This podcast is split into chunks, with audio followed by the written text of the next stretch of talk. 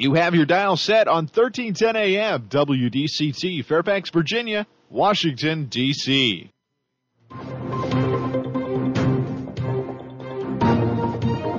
워싱턴과 미국 그리고 세계의 흐름을 짚어보는 라디오 워싱턴의 시사 토크쇼 워싱턴 전망대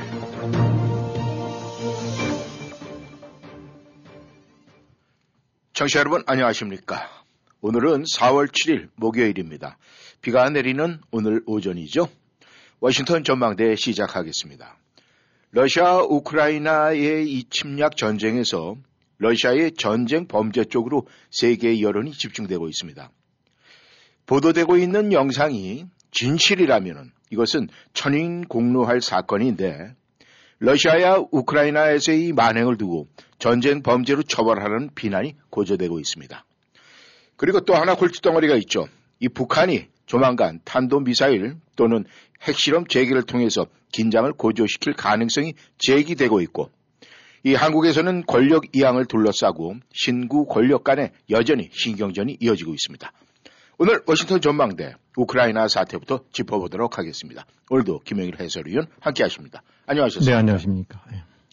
네, 이 러시아의 이 전범 만행, 지금 영상이 계속 속속 지금 올라오고 있는데 말이죠. 네.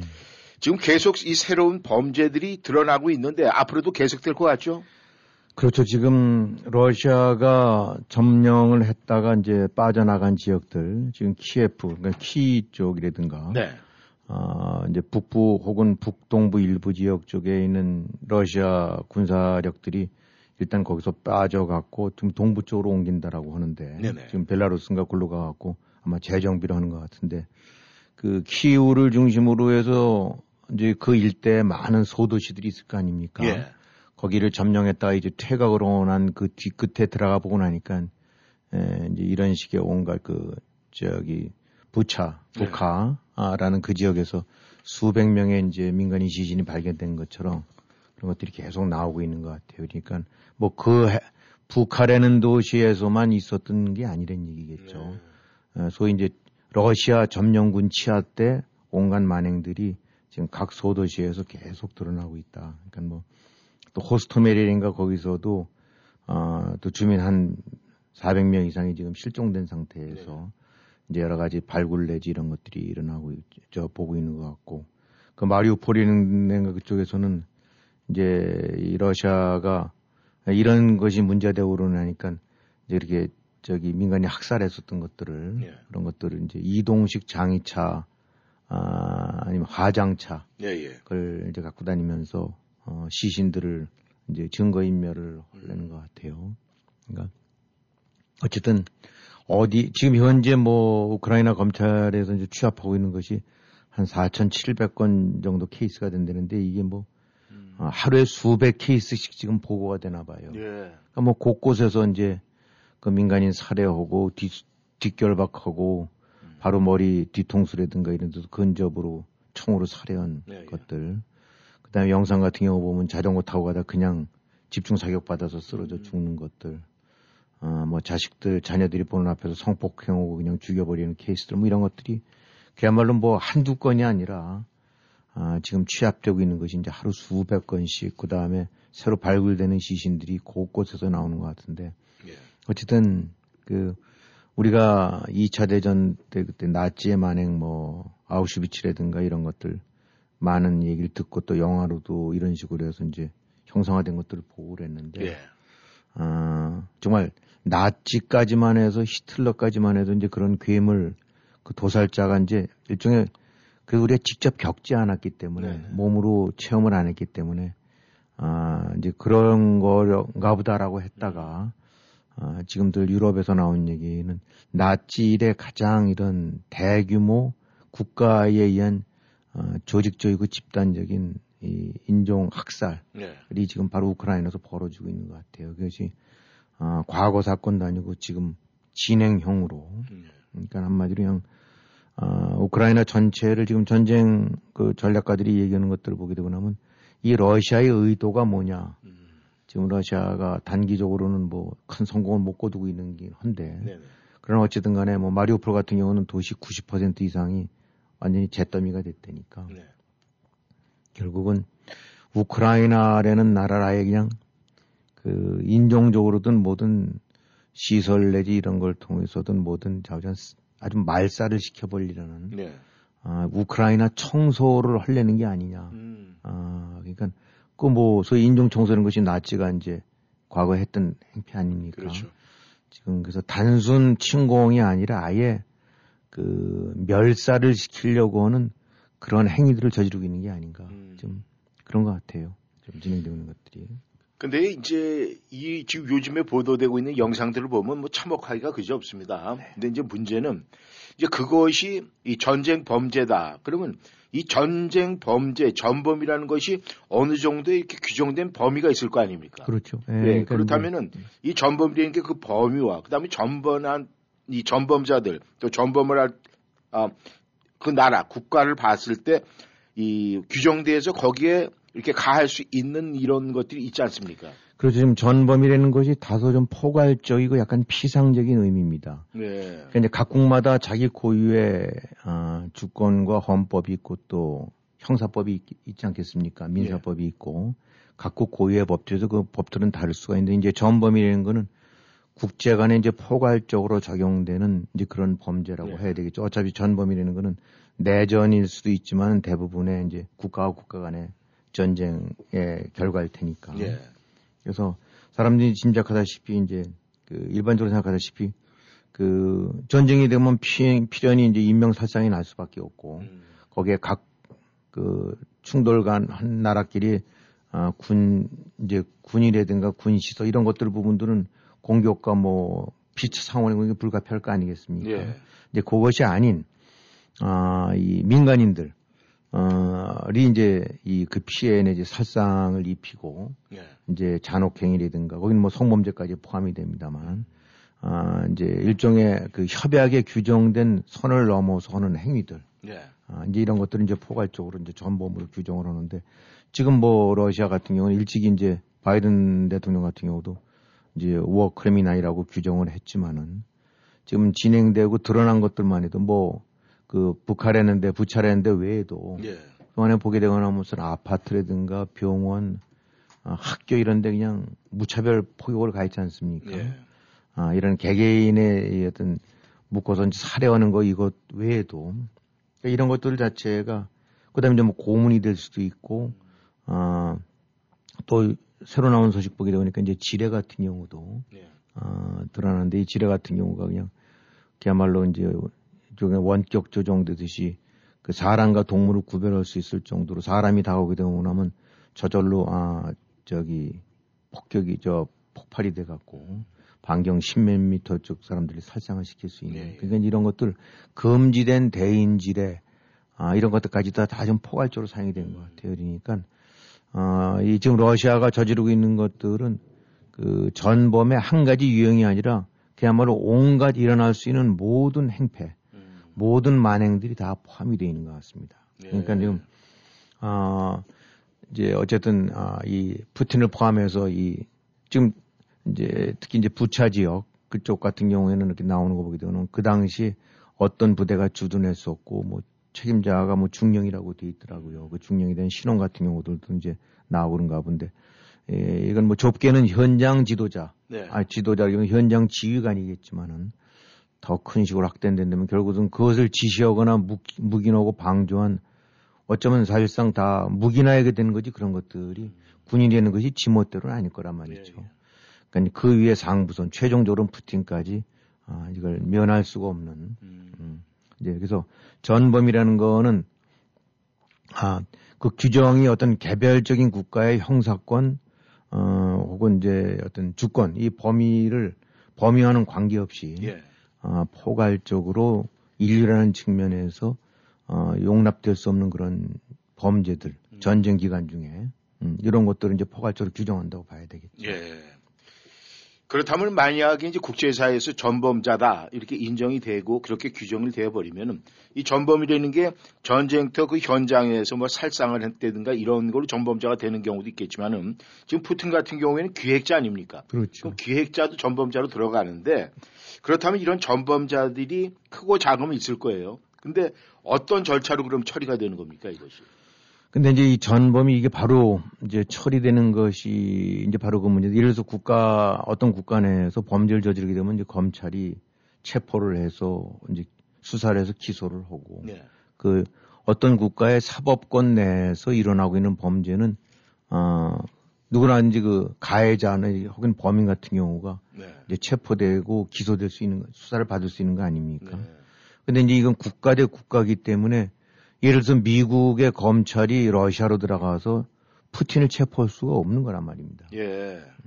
그건 뭐 지금 이제 우크라이나를 가서 마음껏 짓밟고 있긴 하지만은 아무리 소국이라 하더라도 어 이른바 국가 주권이 보호되고 있는 상태에서 음. 러시아가 스위스에 들어가서 임의로 수사관을 보내갖고 어, 스위스의 전범 용의자로 판단되는 육군 중령을 체포해 올 수는 없는 거란 말이죠. 네. 이게 바로 이제 근본적으로 전범 처리라든가 이 처벌에 있어서 한계가 있는 거죠. 음. 지금 이제 이번에 유엔이 뭐 좀 다른 얘기입니다만 사실 유엔이라는 것이 전 세계 모든 국가들 대부분이 다 가입을 했고 유엔이 어, 주창하는 여러 가지 헌장 취지에 동조해서 유엔의 이름 속에서 어, 개별 국가가 아니라 어떤 행위에 대해서 유엔 전체라는 이름으로 어, 압박도 가하고 단죄도 그렇지 않습니까? 근데 이번에 보았다시피 러시아가 상임이사국으로서 가장 그 유엔의 핵심적인 기둥 중에 하나인데 기둥 중에 하나가 이런 만행을 저지르고 나니까 유엔이 사실은 유명무실해져 버린 거나 다름없어요. 네.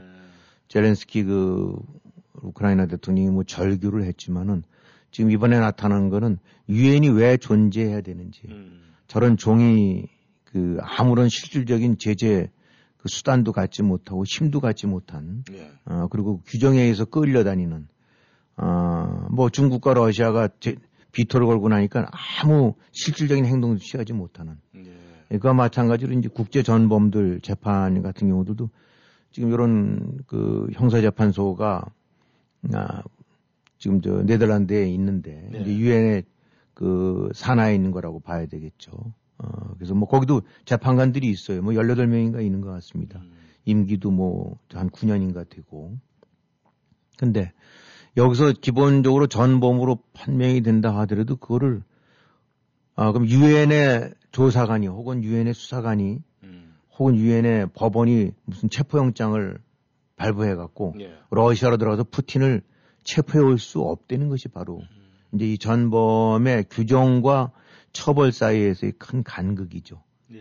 음, 그러니까 행동하거나 실질적인 제재를 가할 수 없는 형사 형사권 혹은 소추권 어, 그런 공권력은 사실 별 의미가 없는 거 아닙니까? 네. 아무리 떠들어봐야 소용도 없는 거죠.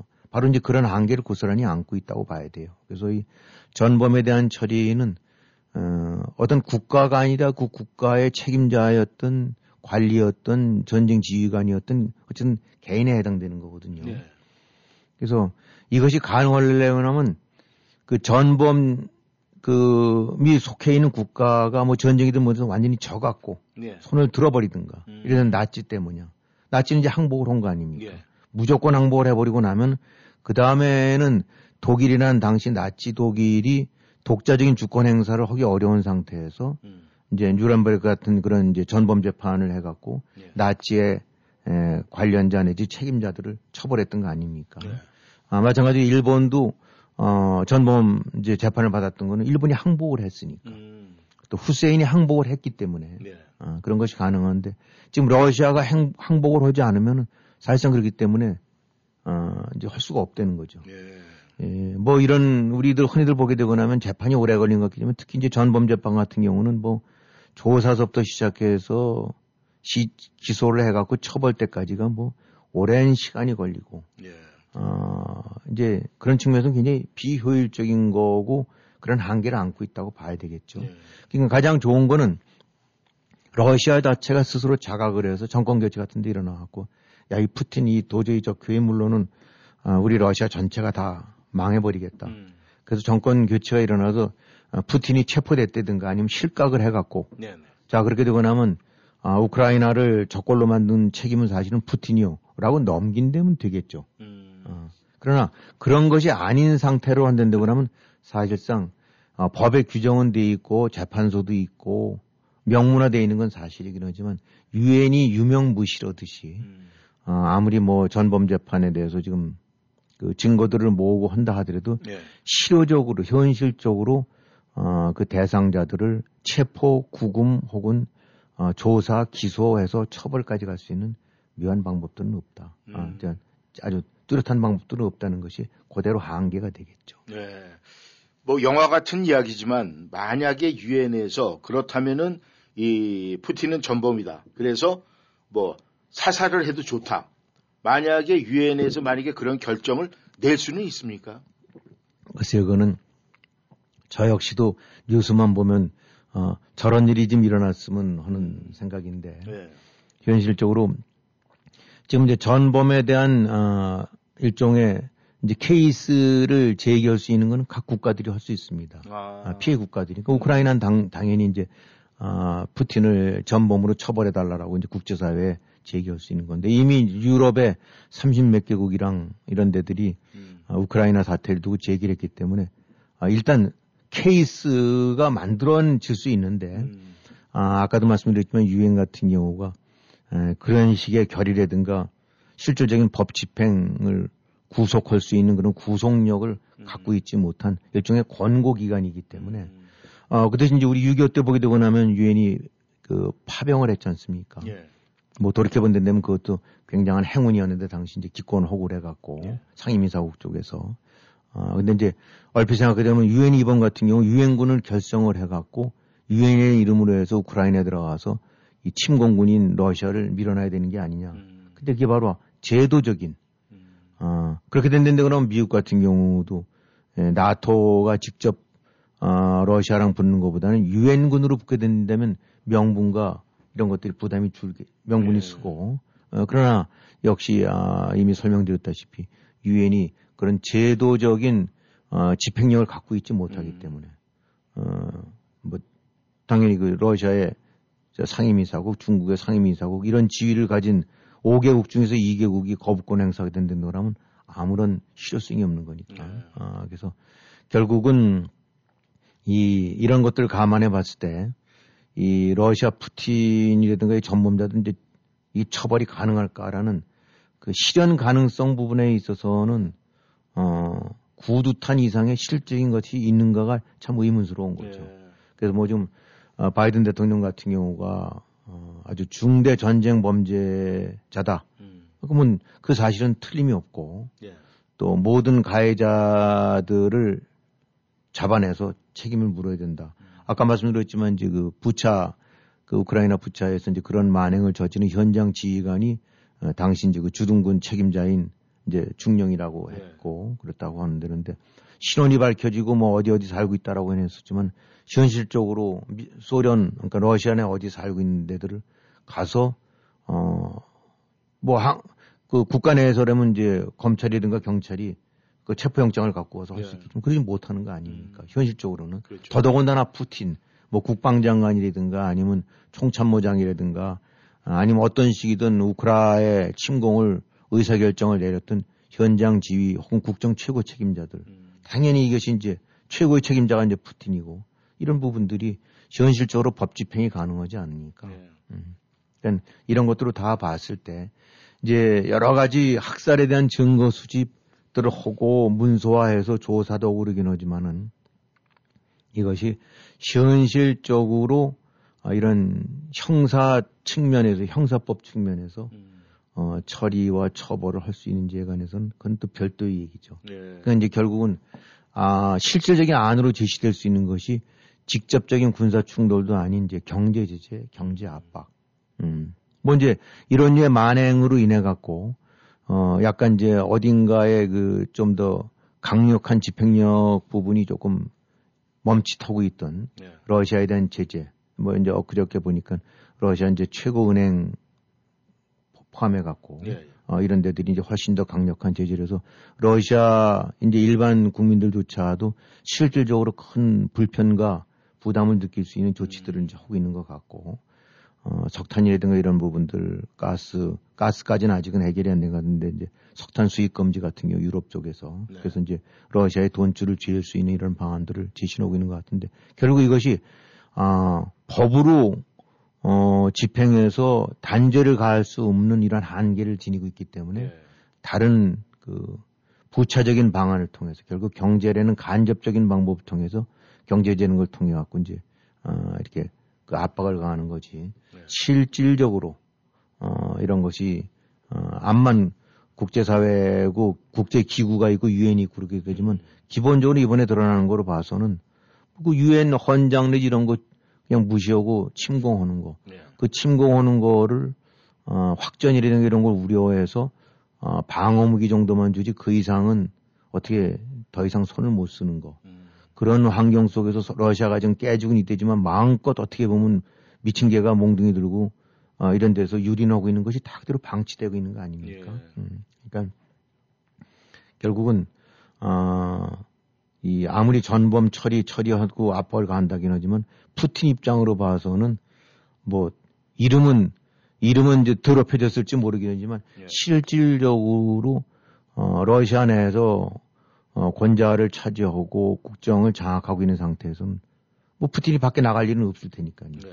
어, 혹시 뭐 어, 영국 같은 데 방문했다가 어, 그야말로 이제 체포될 여지도 있는 거니까 음. 어, 뭐 그럴 일은 안 하겠죠. 예. 아, 그러니까 그렇게 된다면 현실성 부분은 어, 사실은 떨어진다. 음. 어, 그러니까 이제 이건 하나의 대외 명분과 아, 이 러시아에 대한 압박을 가려는 이제 하나의 그런 부차적인 그, 그 압력 수단이지. 예. 실질적으로 전범 재판소에 세워갖고 어, 이렇게 할 수 있게는 러시아가 완전히 무릎을 꿇고 아까 말씀대로 정권 교체가 돼서 푸틴에 대한 보호막이 완전히 거쳐지기 전까지는 네. 어려운데 그것이 현실적으로 가능할까 음. 그런 부분은 예, 정말 쉽지 않다고 봐야 되겠죠. 네.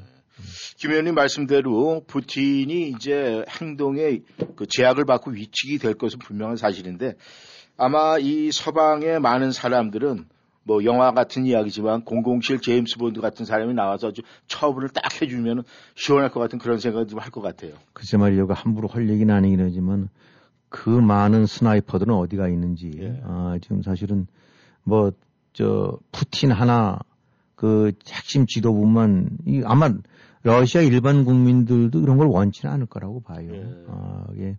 근데 여기서 이제 또 하나 그 아이러니한 걸 본다는데 그러면 어, 지금 바이든 대통령이 전범 이제 저 처벌을 요구하고 그러겠지만 정작 미국도 음. 러시아도 우크라이나도 이 전범 처리 협약에는 또 가입돼 있지 않아요. 예. 어, 그게 굉장한 모순인데, 음. 어, 이 클린턴 대통령 때 이 조약 같은 경우들을 실제로 체결을 해갖고 주도를 해서 했긴 했는데, 네. 미국은 더 이상 비준을 안 했습니다. 근데 왜 그러냐? 이 각 국가별로 이해관계가 걸리는 거죠. 미국 같은 경우 끊임없이 세계 각 지역에서 분쟁에 가입, 가담하지 그렇죠. 않습니까? 네. 뭐, 시리아에 갈 수도 있고, 예멘에 갈 수도 있고. 음. 그럼 만약에 예멘에 가서 현장의 반군을 제압하는 과정에서 예멘 반군 입장으로 봐서는 미군이 몹쓸 짓을 저질렀다. 음. 자, 그러면 예멘 주둔군 혹은 사령관을 전범 처리하자 국제사회에 올리게 되고 나면 이거 안 되는 거죠. 네. 음, 그러니까 미국 입장에서는 미국의 사법제도 내지 권한을 넘어선 데에서 미군이 혹은 미국 관계자들이 처벌되는 거는 그건 수용할 수 없다. 음. 그러니까 지금 이게 바로 그야말로 바로 여기서 드러났듯이 고스란히 국제법이라는 것이 어, 이 실, 실효성 측면에서 네. 한계를 갖는 거죠. 그러니까 미군은 사실은 전범 처벌이 될 수가 없는 거예요. 예. 아, 아무튼 이 우크라이나 사태 말, 사태가 말이죠. 이제 이, 이 국제 질서, 또 이 새로운 국제 질서가 이제 정립이 될 것 같고, 또 거기에 구도에 적지 않은 영향을 끼칠 것 같은데, 김 의원님께서는 이 우크라이나 사태가 향후 앞으로 전개된 모든 상황에 대해서 어떻게 분석을 하십니까? 네, 아직 이제 전쟁이 진행되고 있고 그 결과가 어떻게 이어질지는 모르기 때문에 에, 예단을 할 수는 없습니다만 예. 어쨌든 간에 우크라이나 전쟁이라는 거는 2차 대전 이래 이제 가장 큰 국가와 국가 간의 어떤 이제 그런 상태, 전쟁 상태가 지속되고 있는 거고 네. 그로 인해서 미쳐지는 부분들이 어, 그냥 우크라이나 하나나 유럽 쪽이 아니라 전 세계 파급이 미쳐지는 것 같아요. 큰 하나의 그 전환점이 되는 게 아닌가 싶은데 어차피 하여튼 미국이 추저, 추구했던 그 이제 대중국 포위망 그 속에서 아- 러시아는 상대적으로 훨씬 그 존재감이 약했었대랬는데 네. 어, 어쨌든 이번에 이런 사태를 해서 러시아와 중국을 포함한 전체주의 국가들 비민주 국가들과 민주 국가들과의 어떤 그 대규모 블록 아, 이런 부분들이 이제 더욱 구체화됐다고 봐야 되겠죠. 블록 네. 대결이. 그래서 이제 미국이 주창했던 민주동맹, 가치동맹, 아, 인권동맹 이런 거로 해서 이거를 옹호하고자 하는 그런 주, 세력들이랑 네. 아, 러시아나 중국 혹은 북한처럼 이제 그것을 어, 외면하고 있는 국가들 간의 어떤 어, 이제 이런 블록 진영 간 대립이 훨씬 이제 격화됐다고 봐야 될 것 같습니다. 이제 이것이 신냉전이 될지 모르겠지만 네. 그래서 과거 냉전 때는 미국과 소련이었고 그다음에 이제 국가 내지 국제 질서가 이제 다극화돼서 했는데 다시금 가치 동맹이란 민주와 비민주 사이에 네. 커다란 하나의 진영이 결성되고 어 이제 이런 부분으로 굳어져가는 하나의 전환점이 된 게 아닌가. 음. 결국 우크라이나 사태는 불을 붙였다고 봐야 되겠죠. 예. 예. 예, 미국 같은 경우 이제 단기적으로 본다면 어차피 유럽을 결속시켰고 어, 미국이 추구하는 가치와 부합하는 나라들을 더욱더 세를 불려서 네. 어, 러시아 이런 만행을 이제 같이 공동 제재하는 어, 그런 주도권 측면에서 많은 그 플러스를 확보했다고 할 수 있고 네. 무엇보다 이제 독일이라든가 프랑스, 이탈리아 이런 식으로 해서 각각의 개별 국가 이익과 연관돼 갖고 이제 뭐 에너지라든가 뭐 기타 이런 부분에서 러시아와 또 다른 측면에서 관계를 맺고 있기 때문에 어, 결국은 어, 미국과의 노선에 있어서 100% 일치가 어려웠던 이런 뜨악한 국가들이 안보라는 측면에서 이번에 이제 우크라이나가 당하는 걸 보고 어, 많은 이제 전환점 변화를 가져왔다. 예. 아, 미국을 주축으로 한 어, 그런 동맹 측이 훨씬 결속이 됐다는 거는 이제 큰 도움, 저, 결과적으로는 어, 좋은 점이라고 할 수 있겠고 네. 또 이런 유럽국들이 특히 이제 독일 같은 경우가 사실상 공짜 안보나 다름없이 음. 아, 이 했었는데 이제 GDP 2%로 끌어올리겠다는 식으로 해서 그렇게 이제 미국 측에서 주장을 했었었지만은 아, 뜨악히 해오다가 아, 뭐 이탈리아도 포함해 갖고 음. GDP 2% 수준으로 어, 이제 뭔가 이 안보를 강화하는 네. 그 다음에 상대적으로 지금 러시아 같은 경우는 우크라이나가 나토에 가입하게 되고 나면은 그 나토의 세력권들이 에, 자국에 점점 가까이 오는 거를 이제 하나의 핑계 명분 삼아서 어, 들어온 건데 네. 이번 전쟁을 계기로 해서 이제 라트비아나 리투비아 네. 이런 발틱 3개국 그다음에 심지어는 이제 스웨덴, 핀란드 네. 이런 데들 같은 경우까지도 나토 가입을 음. 어, 지금 생각을 하고 있고 네. 발틱 삼국이라든가 바로 접경 지역 국가들 같은 경우는 훨씬 더 어, 이제 러시아에 대해서 엔티로 돌아서고 음. 어, 그런 측면으로 봐서는 거꾸로 이제 나토의 동진이 음. 러시아에 대한 압박이 더 커졌다라고 할 수도 있겠죠. 예. 어, 아직 전쟁은 안 끝났지만은 예. 그러면서 또 하나 이제 해볼 수 있는 거는 러시아의 이제 실체가 고스란히 드러났고 동시에 어, 단기적인 결과긴 하지만 러시아의 이제 군사력이라든가 아, 이런 실질적인 전쟁 수행 능력에 많은 회의, 이제 회의심을, 네. 회의를 갖게 만들고 음. 종료랑이 아니냐. 아, 물론 핵강국이고 아, 막강 군사력을 지니고 있지만은 구체적인 소프트웨어 쪽 부분에서는 아주 취약한 부분들이 음. 많은 것 같다 해서 러시아의 실체가 드러났다는 것이 향후 이제 이 국제 질서에 어, 형성돼가면서 그동안에 우크라, 에, 저, 푸틴을 중심으로 해갖고 그 러시아가 이제 과거 그 소련 붕괴 이후 약체로 됐다가 어, 또 하나의 강국으로 쭉 부상하고 있는 가운데 이제 거기에 철퇴를 맞았다라고 할 수도 예. 있겠죠. 이 경제 제재가 이제 앞으로 어떻게 될지 모르긴 하지만 설령 풀린다 하더라도 많은 시간이 소요될 거고 음. 러시아 국가라는 이미지와 경제력, 아, 리더십 이런 부분들에 가서는 정말 치명타를 받았기 때문에 네. 이 부분이 이제 국제 질서 쪽, 저, 국제 정치라는 무대 속에서 러시아의 입김은 현재의 취약해질 수밖에 없다. 음. 이런 변화 계기가 된 것이 이제 우크라이나 전쟁 같고 네. 또 여기서 같이 이제 곁다리 드러나는 것이 이제 중국이 어떤 나라인지 음. 중국의 실체가 뭔지가 또 같이 부차적으로 드러났다고 봐야 네. 되겠죠. 어, 러시아의 눈에 안 보이게 암암리에 저기 측면 지원을 해가면서 러시아 이런 만행과 반인권, 아, 반국제 질서에 어, 국익을 내세워서 동조를 해가는. 음. 어, 그래서 이 중국 입장으로 봐서는 어, 어정쩡한 입장이지만 사실은 엔티 미국에 대해서 지원을 했던 건데 네.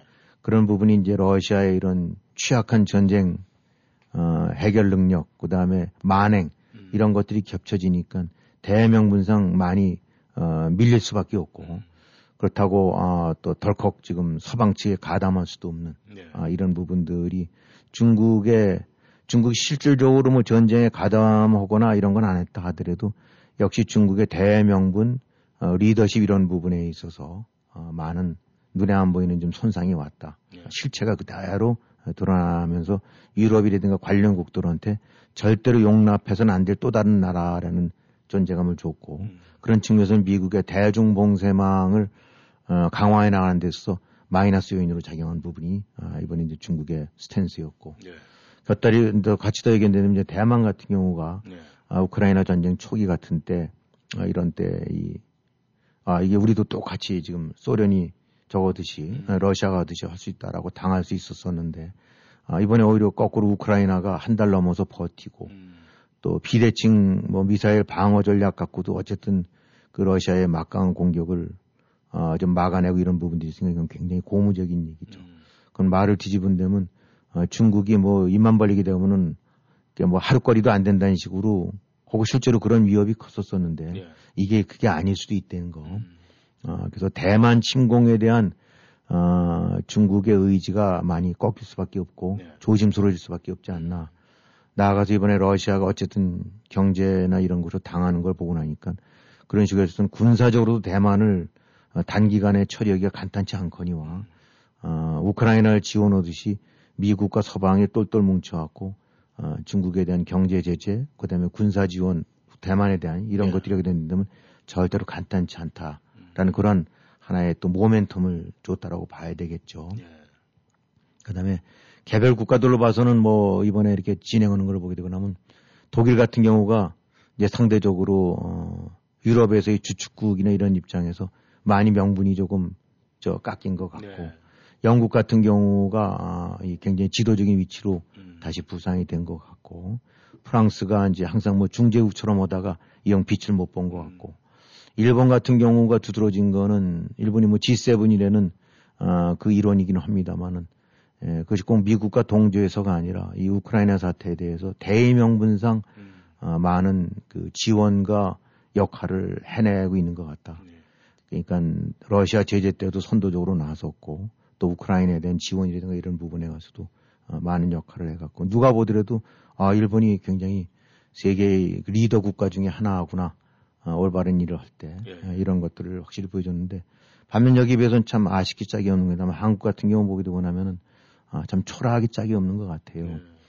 그러니까 러시아에 대한 제재 때 시작 때부터 어, 꽁지를 내리고 뒤기 눈치를 보다가 네. 이제 마지못해 끌려가서 하는 것부터 시작해서 어, 우크라이나에 대한 것 같은 경우는 명백하게 드러나는 선악인데 네. 옳고 그름이 명백한 건데 국익인지 뭐 좌우지간 또 러시아랑 좀 어긋나게 되고 나면 소위 말해서 또 뭐 북한에 대한 그 평화 어쩌고에 영향을 줄 수 있어. 아마 문재인 정권이 이제 그런 얕은 계산 때문인 것 음. 같은데 아, 우크라이나에 대한 지원이 곧 러시아에 대한 눈치로 이어진 것 같아요. 네. 어, 그래서 뭐 돈이 전부는 아니긴 합니다만 그래도 이렇게 어렵고 그럴 때는 뒤에서 명분을 좀 살려주고 어, 이 저 힘을 주고 음. 실질적인 도움을 주는 것이 그 국가 국제 사회에서 어, 제대로 된 선도 국가들이 역할 아니겠습니까? 음, 그래서 일본 같은 경우를 보니까 뭐 저기 겉으로 드러난 것만 보게 된다면 이제 1억 달러 이미 하고 뭐 미국은 뭐 훨씬 더 많은 돈을 지원하고 있지만은 예. 일본 같은 경우도 이제 2억 달러를 이렇게 지원한다라고 하는데 얼마 전에 며칠 전에 보니까 그 우- 주한 우크라이나 대사가 한국 뭐 신문사랑 인터뷰한 게 있더라고요. 예, 예. 그러면서 우크라이나 대사가 한국의 지원에 감사한다 그러면서 한국 정부가 10만 불을 보내줬다라고 그러는데 네. 그걸 보고 나니까 예. 우크라이나 대사가 얘기를 한 거니까 틀림없는 팩트겠죠. 예, 예. 아, 그래서 그 10만 불 지원에 고맙다는 얘기를 꺼낸 게 가만히 생각해 보게 되고 나면 아, 참 그것이 단순 고맙다는 것이 아니라 아, 얼마나 그 속으로는 예. 뼈저린 말이 아닐까. 음, 그러니까 바로 이후에는 일본은 2억 달러인데 한국 정부는 10만 달러. 음. 그다음에 뭐 담요랑 헬멧을 좀 보내줬다니까. 음. 예, 한국 뭐 어떻게 된다면 세계 10위권의 경제되고 또 군사력도 10위권 뭐 이런 식으로 하고 어 그런 면에서 일본에 지지 않는 나라라고 하는데 이런 상황이 펼쳐지고 나니까 정말 그 졸렬하고 치사되는 소리를 들을 수밖에 없는 음. 어 그것이 국가 정책인지 문재인 정책인지 뭐 거기서 나왔으니까 그런 거겠죠. 네. 어, 물론 이제 민간 차원에서는 어, 저, 적십자사 같은 데서 보니까 오늘도 보니까 뭐 한 3차 지원을 했는데 한 1억 원, 1억 3천만 원어치 물품을 다음료를 지원했다라고 하는데 예. 에, 참 한국의 경제 규모라든가 이런 걸 봐선 어, 돈 10만 불 한 건데 음. 어, 어느 개인이 한 것도 아니고 참 코묻은 것 같은 것 같고 마지못해 생생내는 것 같아요. 예. 그래서 어, 아직은 다 진행 중이긴 합니다만 거듭해서 이제 앞으로 어떻게 될지 모르고 한국이 어떤 식으로 역할을 확대할지 모르긴 합니다만은 어, 한국 정부의 어떤 그 러시아에 대한 아, 이런 그 입장이라든가 우크라이나 입장 이런 것들 그다음에 구체적인 지원 내역 이런 것들 보게 되고 나면 아, 국제적인 선도국이라기보다는 아, 정말 뒤에서 저 손가락질 받을 만한 행태들을 벌이고 있는 것 같다. 예. 또 이런 것도 있고 또 하나 더 덧붙여 말씀드린다고 하는데 그러면은 이런 류의 지원은 꼭 국가 차원만이 아니라 민간 차원에서 얼마인지 할 수 있는 거거든요. 그렇죠. 음, 보게 되고 나면 애플 같은 경우 뭐 어떤 내막인지 모르겠지만 어쨌든 이런 상태가 되면 러시아에서의 판매라든가 이런 것들을 할, 그 비즈니스를 제한을 해갖고 네. 거기 동조하는데 뭐 삼성 보게 되고 나면 그대로 하는 것 같고 차도 파는 것 같고 그 다음에 우리가 이제 흔히 그 K-팝, K-팝 하면서 참 대견해 합니다만 예. 지난번에도 한번 말씀드린 것 같은데 어, 이 방탄소년단 같은 경우 뭐 그래미상 같은 경우도 이제 수상 물망에서 강력한 저 수상 후보로 오를 만큼 뭐 방탄소년단 이제 모르는 사람들 없지 않습니까? 그렇죠. 어, 그러면 좀 아쉬운 건 이 바로 그런 전 세계적인 지명도와 영향력을 가진 예술 쪽에서나마 그런 데가 아, 전쟁 초기부터 시작해서 했을 때 이 우크라이나를 위한 뭐 평화 혹은 그 모금 자선 모금 같은 걸 해석한다고 그러면은 얼마나 많은 세계 사람들이 호응을 했을 거며 어, 단순하게 돈을 떠나서 그걸 듣고 있는 우크라이나 사람들이라든가 아, 우리가 혼자가 아니구나 아, 예술이라는 거 음악이라든가 이런 걸 통해서도 훨씬 더 많은 힘을 줄 수 있는 거 아닙니까? 예. 그뭐 다들 사정이 있겠죠. 아, 그렇게 해서 나중에 러시아 공연 때 차질을 받을 수 있는 걸 수도 있고 뭐 정치적인 건 예술인들은 개입 안 한다라고 할 수도 있는데 그런 것들을 보게 되고 나면은 세계의 선도적인 국가와 지도적인 역할을 하는 거가 이게 하루아침에 되는 게 아니다. 예.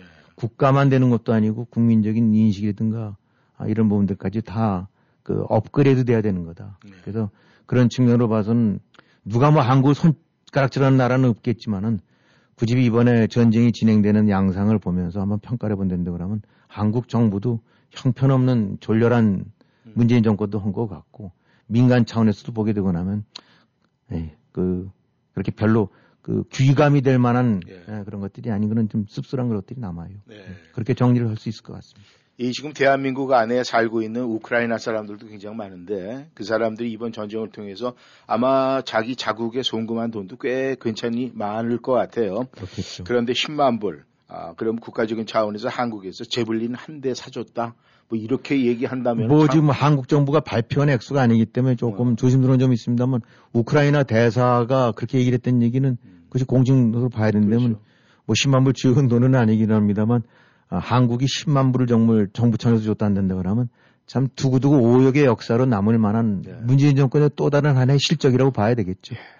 제블린 한 대값 10만 불. 참 대단합니다. 네, 청취자 여러분께서는 워싱턴 전망대 함께하고 계십니다. 전하는 말씀 듣고 다시 돌아오겠습니다. 와우! 특별한 세일 상품이 가득한 애난데일 K마켓. 일주일 내내 100불 이상 구매 시 배추가 박스 9불99. 단 박스 제품, 쌀, 도매 제품 구매에 대한 금액은 포함되지 않습니다. 이번 주 각종 모종, 묘목이 입고돼 절찬히 판매 중입니다. 싱싱한 고등어가 파운드에 1불 99, 오징어가 파운드에 2불 49, 소 목뼈가 파운드에 2불 99, LA 양념갈비가 파운드에 9불 99, 청정원 천일염 소금 2.5kg이 8불 99. 에란데의 K마켓에서 행복한 쇼핑 즐기세요. 30년 이상의 노련한 법무 경험, 제품한 피터슨 변호사, 상법 사기, 채권 채무, 교통사고, 상해, 노동법, 정부 토지 수용 등 법률 문제 전반에 걸쳐 의뢰인의 자산과 명예를 최우선으로 지켜드립니다. 한인 이민자들의 비즈니스를 이해하는 유능한 변호사, 믿음과 성실로 고객 만족을 최우선으로 하는 체프만 피터슨 법률그룹은 성실하게 일하시는 한인 커뮤니티와 함께합니다. 버지니아 DC, 멜랜드 법정 최고 변호사, 제품한 피터슨 법률그룹, 한국어 상담은 제니스 장 변호사를 찾아주세요. 변호사 직통 571-459-2506, 사무실 571-459-2512. 벌써 65세가 다 돼가는데 뭘 제일 먼저 해야지? 소셜연금 신청하기? 아니요. 아직 직장에 다니고 있는 데다 일찍 신청하면 수령액이 줄어서. 그러면 메디케어 신청? 빙고! 그건 선택이 아니라 필수야, 필수. 늦으면 평생 벌금이 따라다녀. 57년생은 생일 3개월 전부터 신청해야 한다는데 어디서 신청하지? 당연히 임강호 보험이지. 메디케어 신청, 추가 보험의 선택, 의사와 처방약까지 임강호 보험이 최고야. 자녀는 멀고 에이전트 는 가깝다. 누구? 페어팩스에 있는 임강호 보험 703-989-3031 703-989-3031 무슨 근심 있어? 표정이 왜 이렇게 어두워? 음, 치과 치료를 받아야 하는데 보험은 없고 걱정이야. 이젠 걱정하지 마. BK 치과에서 새로운 플랜 나왔잖아. 매년 199불로 1년에 2회 정기검진, 치아 클리닝, 구강 엑스레이는 물론 모든 시술을 60에서 35% off해준대. 정말 화수목요일 야간 진료한다는 BK 치과 또 대박이네. 모든 치과 진료 가능하며 편안한 진료로 여러분의 치아 건강을 책임집니다. 센터벨 엘츠마트 주차장 건너편 BK 치과. 화수 목요일 야간 진료하는 BK 치과. 703-609-2875. 703-609-2875.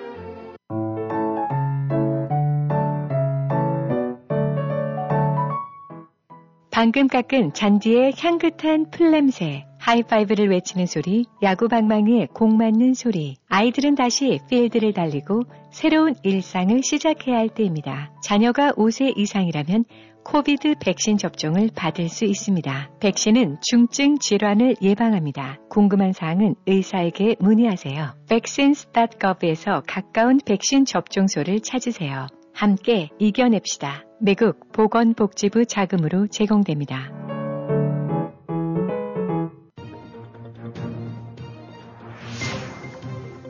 여러분은 지금 라디오 워싱턴 그리고 미주경제 신문 대표인 김용일 해설위원과 라디오 워싱턴 콘텐츠 본부장 이구순이 진행하는 워싱턴 전망대를 함께하고 있습니다. 전하는 말씀 듣고 돌아왔습니다. 또 다른 혹이 있습니다. 바로 그건 북한입니다. 이 북한의 핵이 문제인데 이 북한이 핵실험 재개 등 협박을 지금 계속하고 있습니다. 근데 이 문제에 대해서 이 한국과 미국은 좀 어떤 기조로 대응을 하고 있는지 굉장히 궁금합니다.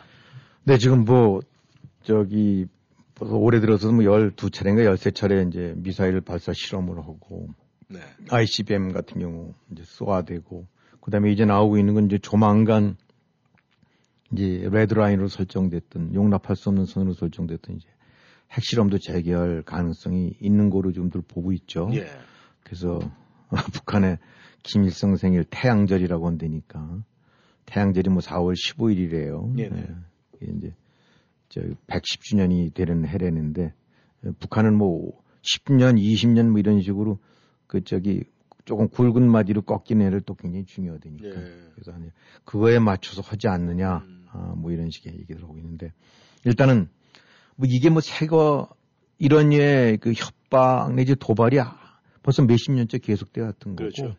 어, 늘 그래도 뭐 이제까지 패턴은 그러면 또 찔끔해갖고 우리 대화하자. 야, 그러지 말고 뭐 좀 먹을 거 니들 좀 줄게. 음. 이렇게 해서 오케이 그러면 우리가 잠시 좀 숨 고를게 여기 되면 또 평하다라고 네. 해갖고 어, 그런 식으로 되풀이 왔던 것이 바로 어, 이제 이 소위 이제 북한에게 대한 흑역사인데 음.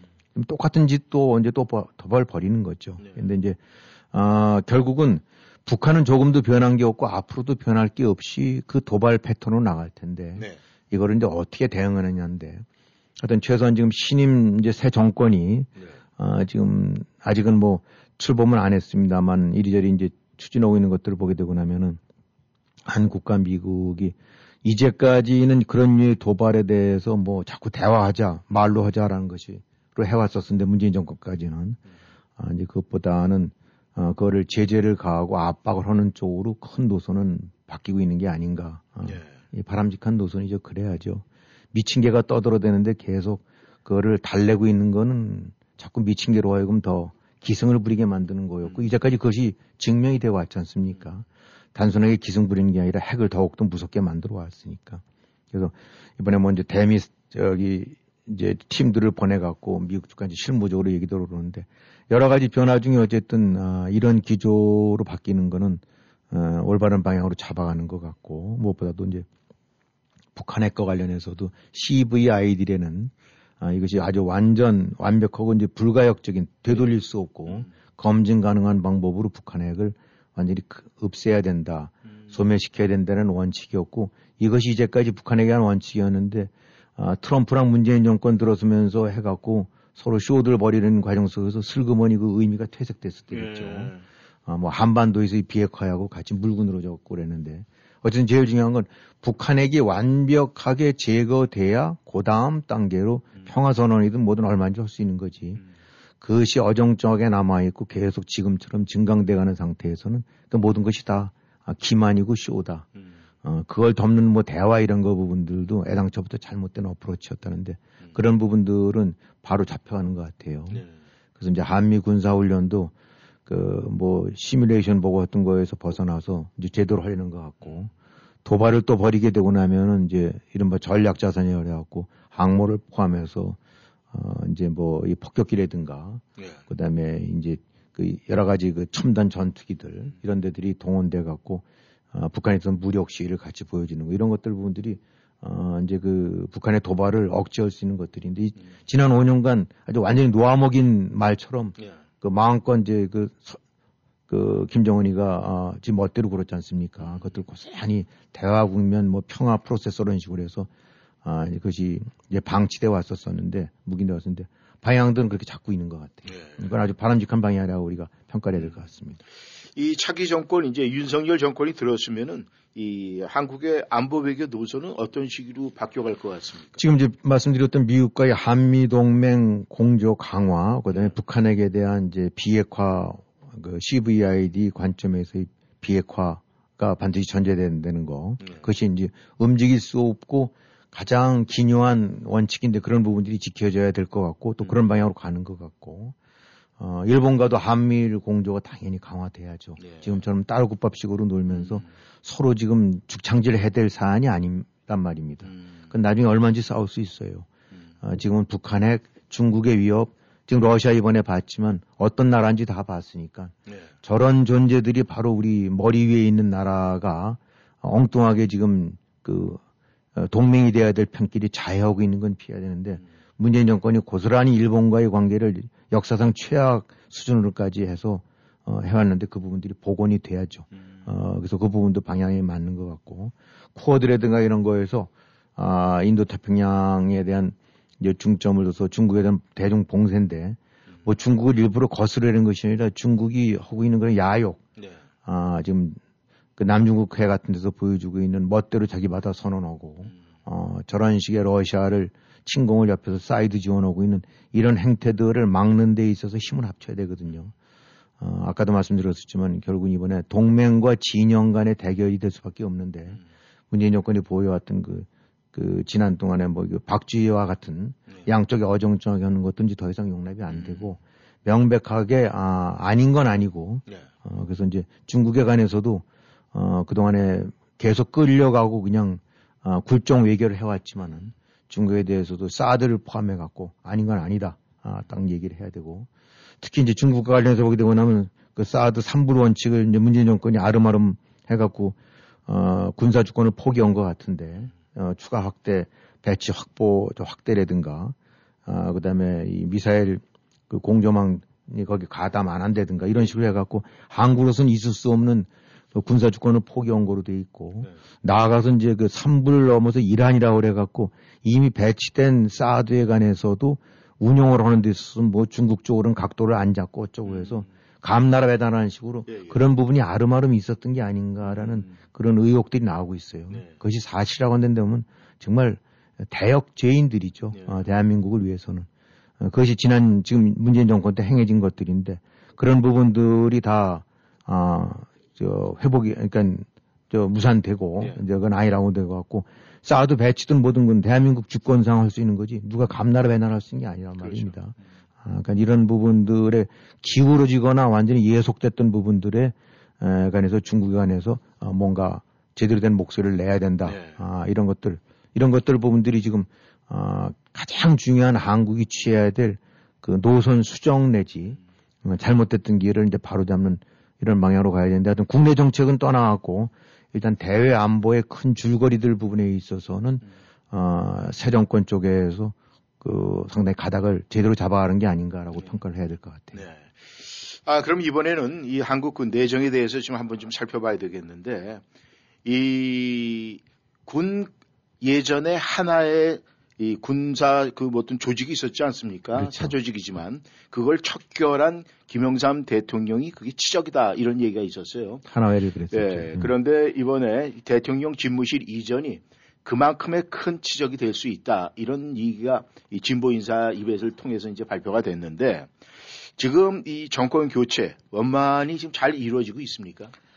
지금 이제 뭐 외형적으로 봐서는 청와대 이전 같은 문제 이제 봉합이 됐지만은 네. 뭐 어쨌든 그 뭐 그 대통령 부인 옷값이라든가 또 알박기 인사라든가 민주당이 이제 다수당을 이용해서 그 뭐 언론법 개정하고 검찰 수사권 완전 박탈하고 이런 부분들 같은 경우는 그동안에 문재인 정권이 결국은 정권을 내쫓기게 된 가장 큰 원인이 됐던 요소들인데 네.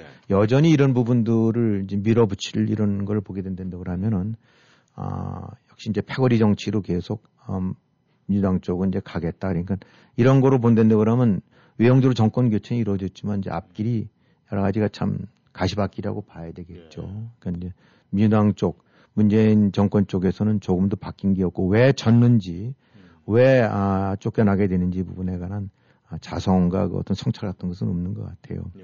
음, 그러니까 이제 이런 식의 어, 역풍을 이제 고스란히 안고 가야 되는데 음. 그런 측면에서 이제 지금 이 이제 윤석열 새 정부, 새 정권이 여러 가지 이제 과제들이 많긴 하지만은 지금 어쨌든 청와대 이전을 한다. 네. 정부 조직을 축소하고 뭐 수석들 그 옥상옥처럼 되는 음. 청와대 조직 아, 슬림화 시키고 내각 중심으로 움직이고 뭐다 그런 올바른 방향은 잡아가는 것 같은데 네. 사실 결 우리가 늘 얘기지만은 청와대 위치가 문제가 아니고 아 법이나 조직 자체가 문제가 아니라 그 자체의 제도도 제도지만은 그걸 어떻게 운영하겠느냐는 그런 그 사람의 마음가짐이 제일 중요한 거 아니겠습니까? 예. 권력자가 똑같은 법 속에서도 어떻게 행동하느냐에 따라서 하늘과 땅 차이니까. 예. 예를 들어서 지금 청와대 이전 같은 경우도 완전히 구중궁궐에 들어가 있다는 게, 어, 우리가 이제 미국 같은 경우 뭐 텔레비 보게 되고 나면 하루에 너대 차례씩 대통령이 기자들과 맞닥뜨려서 음. 기자회견 오고 뭐 헬리콥터 탈 때 비행기 내릴 때 끊임없이 기자들은 아, 뭔가를 묻고 거기 또 답하고 그것이 보도가 되고 그런 과정을 통해서 국가의 정책이나 이런 부분들이 알려지고 아, 평가받고 또 비판받고 그런 거 아닙니까? 근데 뭐 문재인 정권 보게 되면 그냥 구중궁궐이에요. 어, 그 속에서 나오지도 않고 재임 몇 년 동안에 뭐 몇 차례 공식 회견이 밖에 없었다는 거는 그건 정말 미국식 관점에서 본다고 하면 그건 토칙 하나 벙커 속에 들어가 있는 네. 아, 그런 거랑 다름없죠. 음. 그다음에 뭐 한마디 한단다고 그러면은 어 얼굴 없는 저 저거듯이 수석들 앉혀놓고 네. 자기 졸개들 앉혀놓고 나서 누구한테 하는 얘기인지도 모르는 이런 것이 바로 이제 어, 청와대 구중궁궐 비난인데 이제 밖으로 나온다 청와대가 이제 광화문으로 나온다 아니면 용산으로 간다 그 자체가 중요한 것이 아니라 청와대 속에 있었다 하더라도 어떤 마음가짐으로 어, 권력자가 아, 통치권자가 국민과 소통하고 음. 그런 거를 오픈해 가면서 토론해서 이런 식의 과정을 거치냐. 그것만 제대로 하면 되는 거거든요. 어, 조직이 크고 작고 문제가 아니라 얼마만큼 효율적으로 이내 장막 내지 옥상옥처럼 가동 안 하면 되는 거거든요. 네. 아, 근데 어차피 어떤 지금 문재인 정권의 가장 큰 폐해가 어, 우리가 동물농장이라는 소설에서 보듯이 똑같은 돼지가 아니라 자기는 특별한 돼지다. 네. 라고 생각하는 이 패거리들의 의식이 결국 나라를 이제 망쳐왔던 거 아니겠습니까? 아, 그래서 앞으로 이제 윤석열 정권, 윤석열 정부의 가장 큰 이제 과제라고 한다는데 그러면 이런 외형이나 틀에 우선 그것도 바꿔야 되겠죠. 네. 어, 그런 측면에서 용산 이전이라는 것이 하나의 큰 전환점이 될 수는 있을 겁니다만 네. 그런 모양보다는 실질과 아, 이쪽에 더 충실해야 된다. 아, 가장 큰 폐의 원인이 어, 멀리 떨어져 있었던 것이나 그 마음가짐이 구명이니까 결국은 어, 그꼴로 드러난 거니까 그걸 피해야 된다라는 거고 에, 또 하나는 이제 이 지금 어디든지 정파는 어느 정파는 지지자가 있고 반대자가 있을 거 아니겠습니까? 그래서 역시 지금 선거엔 졌지만 문재인 정권의 지지자들은 여전히 또 어, 상당수 남아 있는 거고 또 윤석열 어, 정권에 대한 지지자들도 역시 이제 존재하고 있는 건데 앞으로 이제 새 정부가 제대로 좀 기능하고 어, 제대로 된 역할을 하려고 하면은 이 맹목적인 지지자들의 예, 묶이는 것부터 좀 어, 벗어나야 된다. 네. 그러니까 이 국가를 보고 국익을 보고 정치를 해야지 정파를 보고 좌파를 보고 어, 맹목 지지자들을 보고 하는 정치는 결국은 문재인 정권과 같은 결과를 가져오게 된다. 음. 조국 사태 같은 경우도 어, 사실은 그때 내부적으로는 어떤 그 정화가 일어나고 그 어떤 각성이 일어났다는 데고 하면 이런 식으로 크게 해서 윤석열을 사실 대통령 만들어줄 일이 아니었거든요. 네. 그럼 누구 말대로 어떻게 되면 조국이 지금 당선자로 앉아 있을 수도 있는 거. 그때 반성 들어오고 네. 어, 아, 이건 아닌 것 같다. 이 정도 선에서는 과한 것 같다라고 했는데 그때 나타난 건 조국 수호대가 돼 갖고 네. 정부, 정당, 언론까지 다 똘똘 뭉쳐서 아, 조국 수호대 역할을 했으니까 네. 그 결과 바로 오늘 이런 결과를 가져온 거거든요. 그러니까 윤석열 정권도 마찬가지예요. 뭐 보게 되고 나면은 이제 뭐 한참 하면서 또 그거 뭐 보니까 무슨 이제 슬리퍼 네, 예. 부인 슬리퍼 갖고 하는데 그런 것들 사소한 거 같긴 하지만 그것이 또 하나의 윤비 어천가입니다. 네. 거기에 맹목적인 지자들이 또 달라붙어 갖고 누가 뭘 입으면 뭐가 좋고 뭐가 되면 껄떡 죽고 아, 그 식으로 했었을 경우 윤석열 정부도 5년 뒤에 똑같은 문재인 그 뒤를 이을 가능성이 있는 거예요. 그러니까 아, 정권 자체나 법도 중요하긴 하지만은 어떤 식으로 어, 지지자들도 어, 작게는 그것이 문재인을 위한 것 같지만 결국 문재인을 날려보낸 거거든요. 예, 예. 그러니까 윤석열 지지자들 그런 걸 잘 참조해야 될 거예요. 예. 음, 맹목적인 들쥐무리가 돼서는 안 된다는 얘기죠. 네, 알겠습니다. 오늘도 김영일 해설을 수고하셨습니다. 이 꼬인다 꼬여 문정권은 마지막까지 꼬인 것 같습니다. 북한산 오픈한 건 좋은데 왜 또 사찰에 가서 또 거기 잘못 앉아가지고 왜 꼬입니까? 아 워싱턴 전망대 여기서 인사드리겠습니다. 안녕히 계십시오.